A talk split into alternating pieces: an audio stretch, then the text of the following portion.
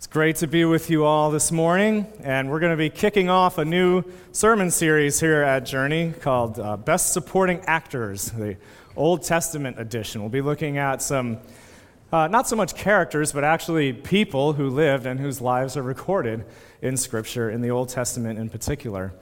And uh, along the movie theme, one of my favorite movies all time is The Shawshank Redemption. Not sure how many of you have seen that. It's uh, not a family friendly movie, I'll, I'll, give you that. But, uh, and, and honestly, uh, a lot of it is pretty gritty and tough to watch. Life inside of a corrupt and unjust prison, there's all sorts of uh, suffering and cruelty and injustice and wickedness of all kinds. And so a lot of it is pretty unpleasant to watch.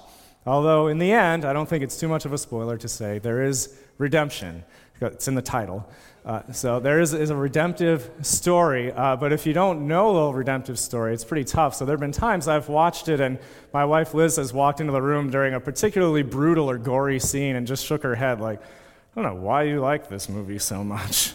And makes sense apart from the whole redemptive story. And well, I think the Old Testament can be a little bit like the first three quarters of Shawshank.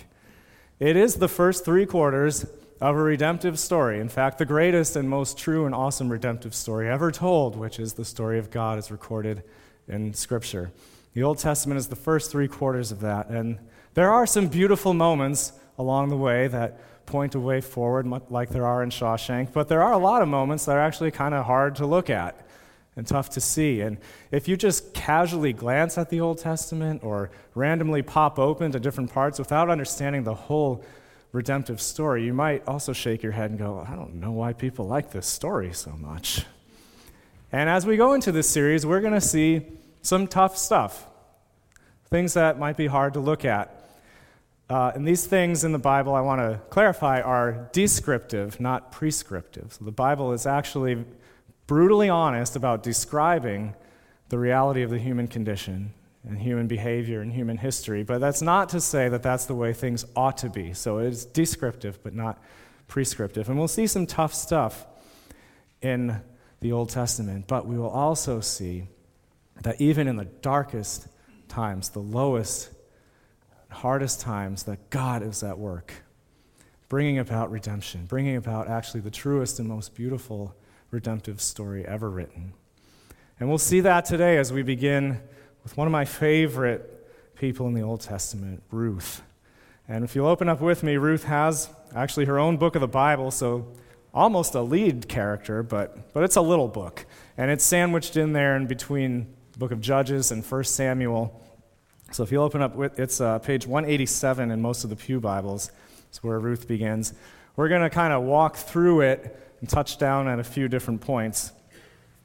I want to begin and take a, a fair amount to help us understand the, the setting of Ruth that, that it takes part in. So, the very beginning, Ruth 1 1, the book begins In the days when the judges ruled, there was a famine in the land. That's, so that's where we're starting, in the days when the judges ruled. And that refers to the period covered by the book of Judges in the Old Testament, which was a period of several hundred years and by and large was not a good time in the history of God's people.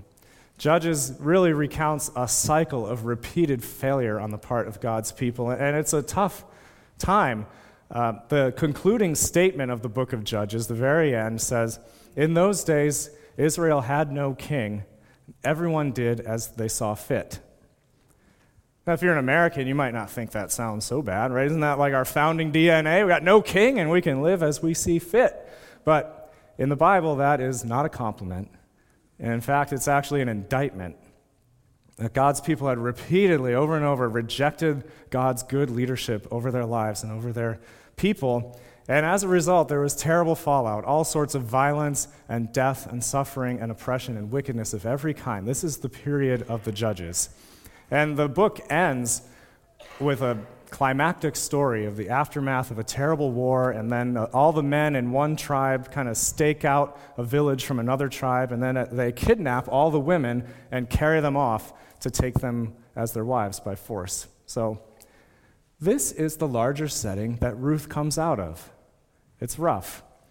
And the particular situation that we begin the book of Ruth in is a desperate situation. There's a famine in the midst of all this. So we'll continue on a bit. In the days when the judges ruled, there was a famine in the land. So a man from Bethlehem in Judah, together with his wife and two sons, went to live for a while in the country of Moab. The man's name was Elimelech, his wife's name was Naomi. The names of their two sons were Mahlon and Chilion. They were Ephrathites from Bethlehem in Judah, and they went to Moab and lived there. So the book of Ruth begins with the journey of an immigrant family, and really, actually, the journey of a refugee family. These are people who are fleeing a crisis and a desperate situation. They're starving in their own land, and so they, this, they courageously kind of leave all that they know to head to a foreign land. And it's not like they wanted to go to Moab. In fact, Moab, in the period of the judges, was one of the nations that invaded and attacked Israel and conquered them, slaughtered many, many people, and oppressed the nation for many, many years. And then Israel, in turn, returned the favor. So there's great hostility here. So, I mean, it's scary enough to leave everything you know and that's been familiar to you and to go into a foreign land that's unknown. Uh, but consider a land where actually the people there really don't like your people. It's a hostile place as well. But they are desperate because there's no food at home and there's food in Moab, and so this family sets out there in hopes of a better life for themselves and for their children. And for a little while, Naomi and her family's life gets a little better, but then it gets worse. Now, Elimelech, Naomi's husband, died, and she was left with her two sons. They married Moabite women, one named Orpah and the other Ruth. After they lived there about 10 years, both Mahlon and Chilion also died, and Naomi was left without her two sons and her husband. I mean, just a rough life gets even rougher, almost to the point of, of total despair. This woman loses her husband and her two sons, and these other two women, Orpah and Ruth, lose their husband. And there's this painful, crushing loss, which is hard enough as it is, but for them in particular, in this time and place, it was frightening because in this ancient patriarchal society, if you didn't have a man to take care of you and to provide for you, you were really hung out to dry and in a vulnerable place. And again, this is one of those things that's descriptive, not prescriptive. But we've got three widows here now in a, in a vulnerable place Orpah, Ruth, and Naomi. And Naomi is the most vulnerable person of all because at this point she is elderly and she is in a foreign country, about as vulnerable as it can get. Now I'll summarize some to kind of pick up the pace here. So at, then what happens is Naomi hears that there's food in Israel again.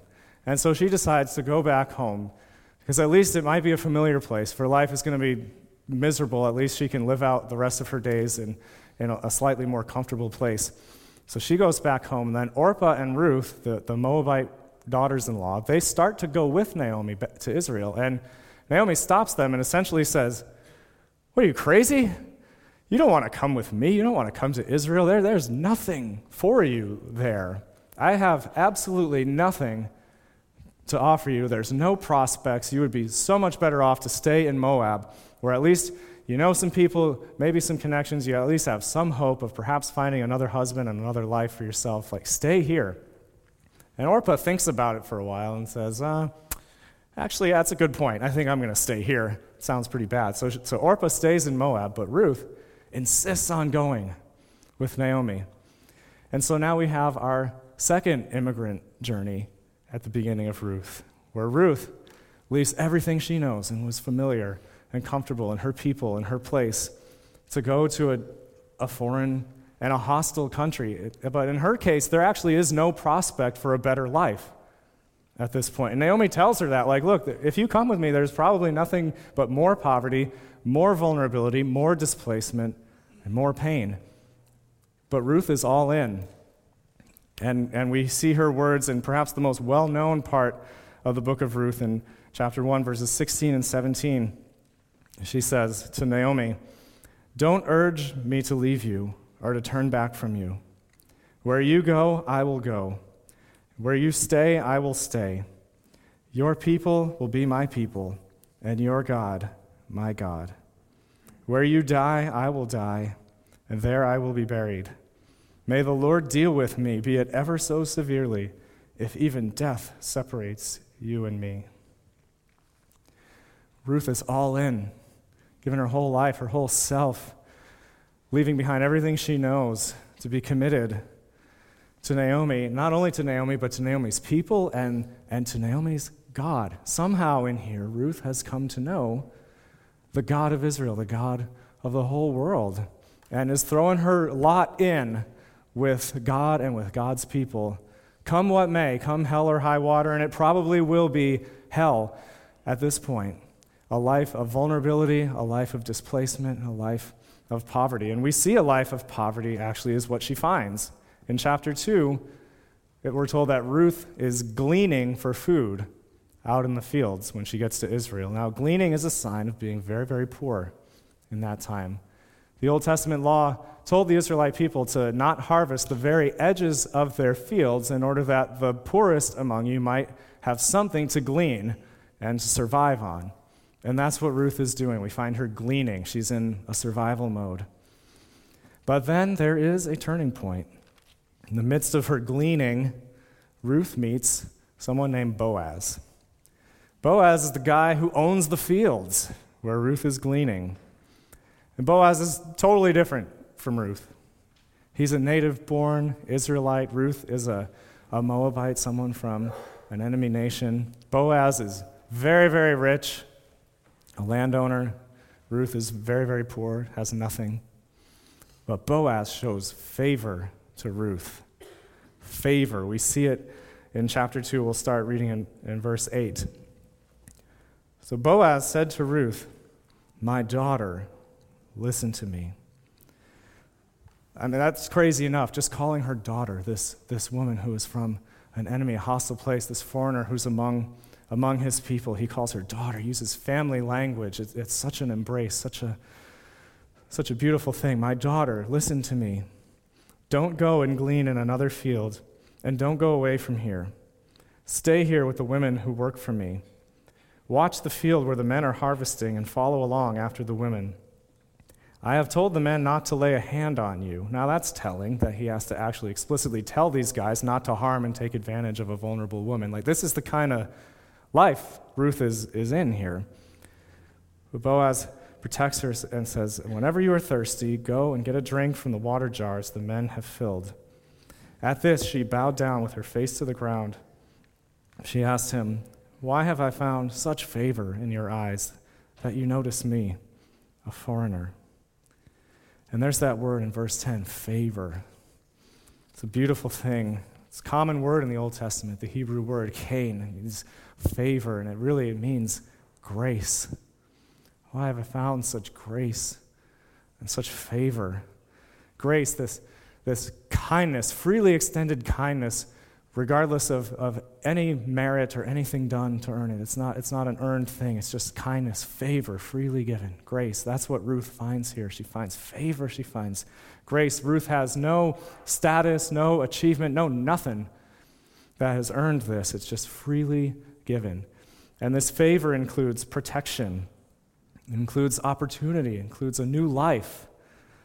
Boaz literally redeems Ruth and Naomi. There's a, he's called a redeemer in the story. He redeems their lives, he redeems their land in a literal way. So Boaz ends up marrying Ruth, and in doing so, he redeems the land that was in Naomi's family that would have been lost forever. And in this culture, if you didn't have land, like land was everything. So if you didn't have it, you had nothing. But Boaz redeems the land and he redeems these lives. He gives these women a whole new life, a new lease on life, an opportunity, a place of belonging, family, a community, a connection, and an inheritance, and a name, and a future, and a possibility, and an inheritance, and a legacy. All these things, all to these women who are so vulnerable and so on the edge. They have all this now, and it's all favor. It's grace that they encounter. And most of the rest of the book of Ruth describes the ins and outs of how this all goes down. It's very interesting if you want to read it, but we're going to skip ahead now to the end in chapter 4, the finale of the book of Ruth, starting in verse 13. So Boaz took Ruth, and she became his wife. The Lord enabled her to conceive, and she gave birth to a son. The women said to Naomi, Praise be to the Lord, who this day has not left you without a guardian redeemer. May he become famous throughout Israel. He will renew your life and sustain you in your old age. For your daughter in law, who loves you and who is better to you than seven sons, has given him birth. Then Naomi took the child in her arms and cared for him. The women living there said, Naomi has a son.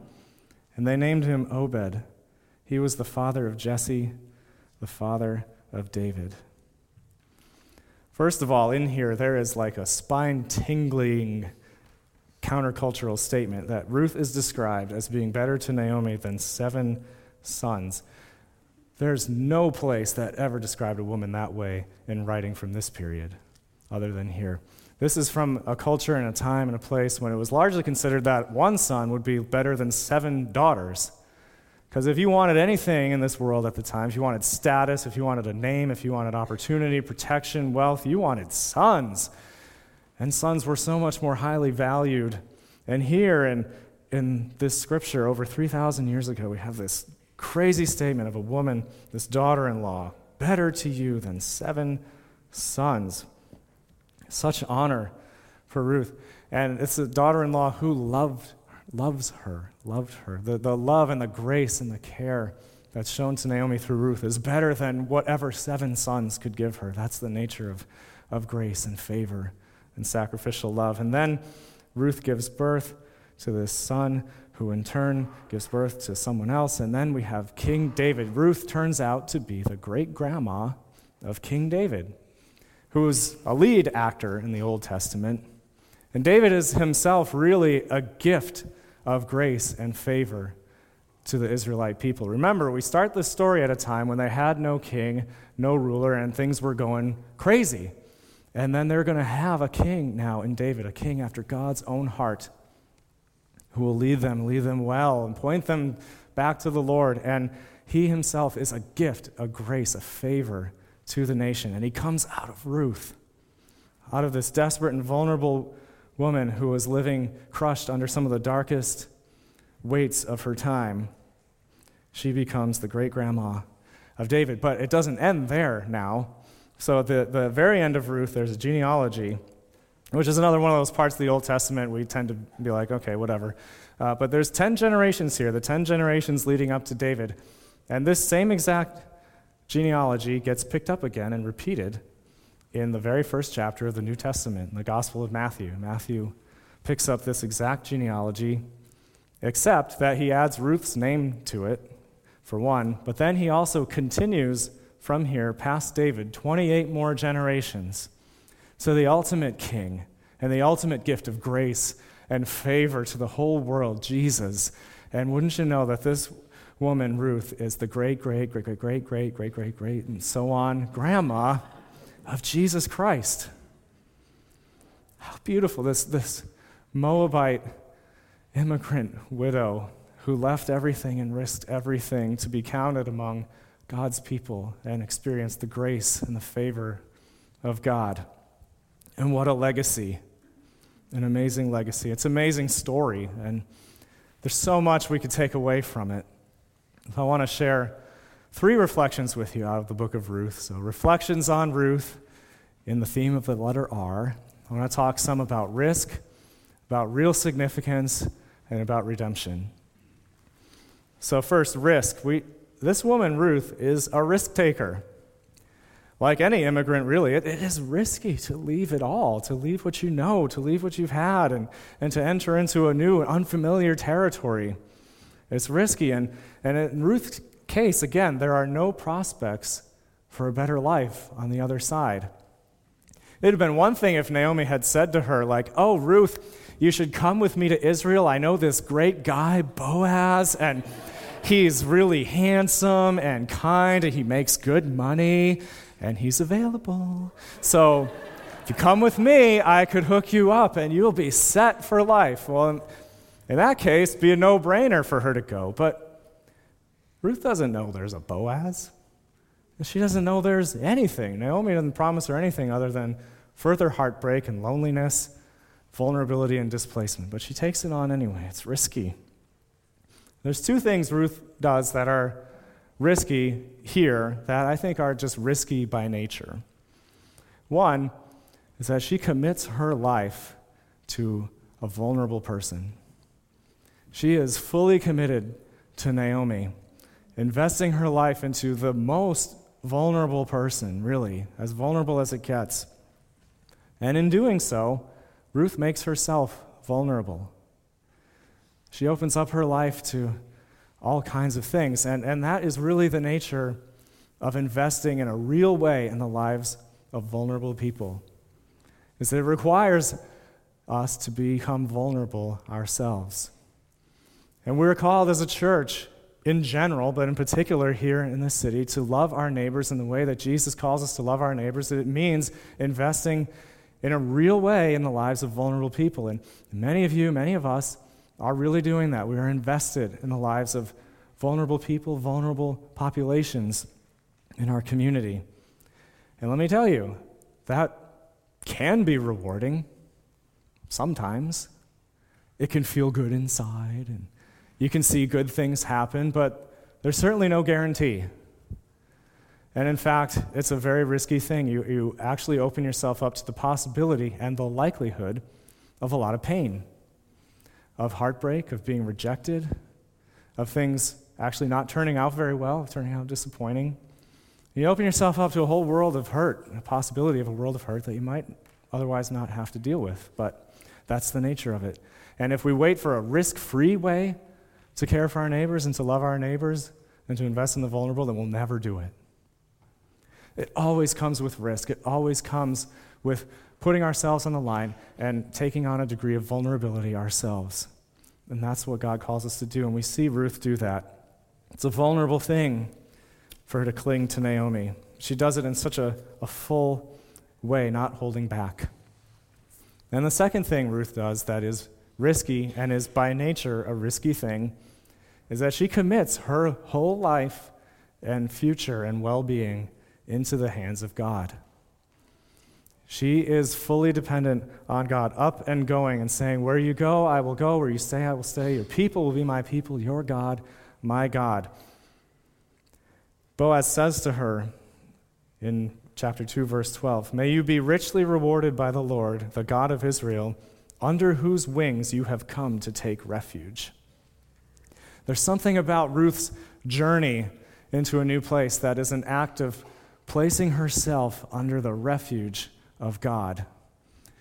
She's got no other hope, really, and no prospects, and she doesn't even know the place where she's going to. She's fully into the hands of God. She is stepping into a life of, of real loss of control. For, for Ruth, placing her life into the care and into the hands of God means leaving what is familiar, leaving what is comfortable, stepping out of what she knows into a future that is really unknown and that is totally out of her control. That involves, again, vulnerability and, and risk. But that's really what faith is, friends. There is no risk free faith. Faith is not calculating ahead of time whether or not we'll follow Jesus based on whether we can guarantee certain outcomes. Faith is not, okay, I'll believe in Jesus as long as it all makes sense in my head and I can wrap my understanding around it. And faith is not, okay, I'll follow Jesus as long as I can be assured that my current plans and trajectory for my life won't be disrupted too much. And faith is not, I'll obey Jesus as long as you can assure me that I'll still be safe and comfortable and have the things that I want. That's not faith. That's bargaining with God, that's manipulating God, and that's playing God, but that is not placing ourselves into the care of God. Their ancient descendant, Jesus, comes to us and just says, Follow me. And, and we don't get to say, Okay, well, let me see. Well, can you guarantee me that this will happen, that this will happen, that I'll have this, that you'll take care of this and that? They're like, no, follow me. And there's risk. And we don't know how things are going to turn out because life is not in our hands anymore, it's in His. It's an act of trust to follow Jesus. He invites us to follow and invites us to respond kind of like Ruth does with an open ended yes, an unconditional yes. Not a yes if, but just yes. Where you go, I will go. Where you stay, I will stay. Your people will be my people till death do us part.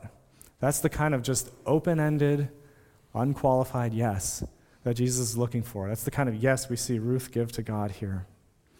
She lives a life of risk in following God and loving his people. That's the way it is. But as she enters into this life of risk, we see that Ruth ends up living a life of real significance. Tremendous significance, really. I mean, now we know like Ruth is a book of the Bible, and so billions and billions of people know Ruth's name and have known Ruth's name over the centuries. It's clear she lived a significant life. But when Ruth lived and when Ruth died, hardly anybody knew who she was.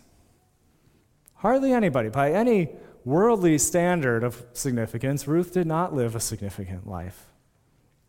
She was spent most of it poor and struggling on the edges, on the margins. And really, at the end, you know, there's people singing her praises. Oh, Ruth is so awesome. But this is still in, in Bethlehem. I mean, nobody had ever heard of Bethlehem before. It was really like a podunk, nothing little town that nobody outside of Bethlehem really cared about. So even if you're a big deal in Bethlehem, like, so what? Like, this by worldly standards, anyone who was considered significant at the time would probably, A, not know who Ruth was, and if they did, probably not care. But Ruth lived a very significant life because God made it significant. And God counted it as significant. Because, friends, it is God who really defines what a significant life actually is. And it's God who makes a life significant. We ought to reflect on that because really the way that God would define a significant life is bound to be very, very different than how most of us would do it. We're so awash, us especially, in, a celebrity culture. I think our faculties for understanding what significance is are so damaged that we don't even know. And we need to look to God to tell us what significance really is because He alone defines it. I've been thinking this week about our, our good friend David Hartman was part of this church for many, many years, uh, who was in many ways such a regular guy. I mean, just such a guy's guy, so approachable, so approachable, such a regular guy, uh, but, but an extraordinary servant in this church. He and Donna invested so much in the lives of youth here at Belmont Street Baptist for many years. And I remember when David came to Journey and, and he, he said, I, I just want to serve. How can I serve? Tell me how I can serve. And, and he helped launch our youth group here. And David cooked many, many pounds of breakfast food for men so that men could gather and grow in community together and, and love for God. David served on the welcome team here, which you should do. And he did it as, as long as he could, even as he began to battle cancer. And, and that battle took away so many of his physical abilities. He served to the end of what he was able to do. And, and then at the end, he, he really was able to do little more than just to cling to Jesus in the face of suffering and death and loss. And, and that's what he did. And then in December, when David finally went to be with the Lord, it was, it was clear that he was so beloved in this community. Much like Ruth was in her community. And now our community is it's no big thing. And then a few months later, there was another death in the family of believers, that of Billy Graham, who's uh, probably the most famous Christian in the world, really. His death was international news. He lived twice as long as David. His memorial service was nationally televised and attended by presidents and all sorts of significant people. And after Billy Graham passed away, Donna wrote to our senior pastor, Tom, and said, you think David got to meet Billy Graham? And I, I think Tom's response was so good that I want to share it with you. He said, Well, do you think Billy Graham got to meet David? and I just think that's, that's a kingdom perspective. That is how God defines significance. Whose honor was it really to meet What makes a significant life here is not what we're told does. God defines significance. And I will tell you that in the kingdom of heaven, there will be no celebrity worship. There will be no gawking over famous people and famous Christians, no adoring the significant people that we read about and hear about. We're just going to be adoring Jesus Christ.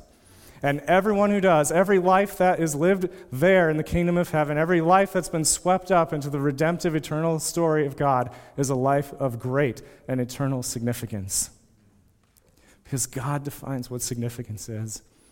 And it's God that makes our lives significant by, re- by sweeping us up, sweeping us into this story. A story of risk, yes, of risky faith and risky love, but of real significance that will last forever.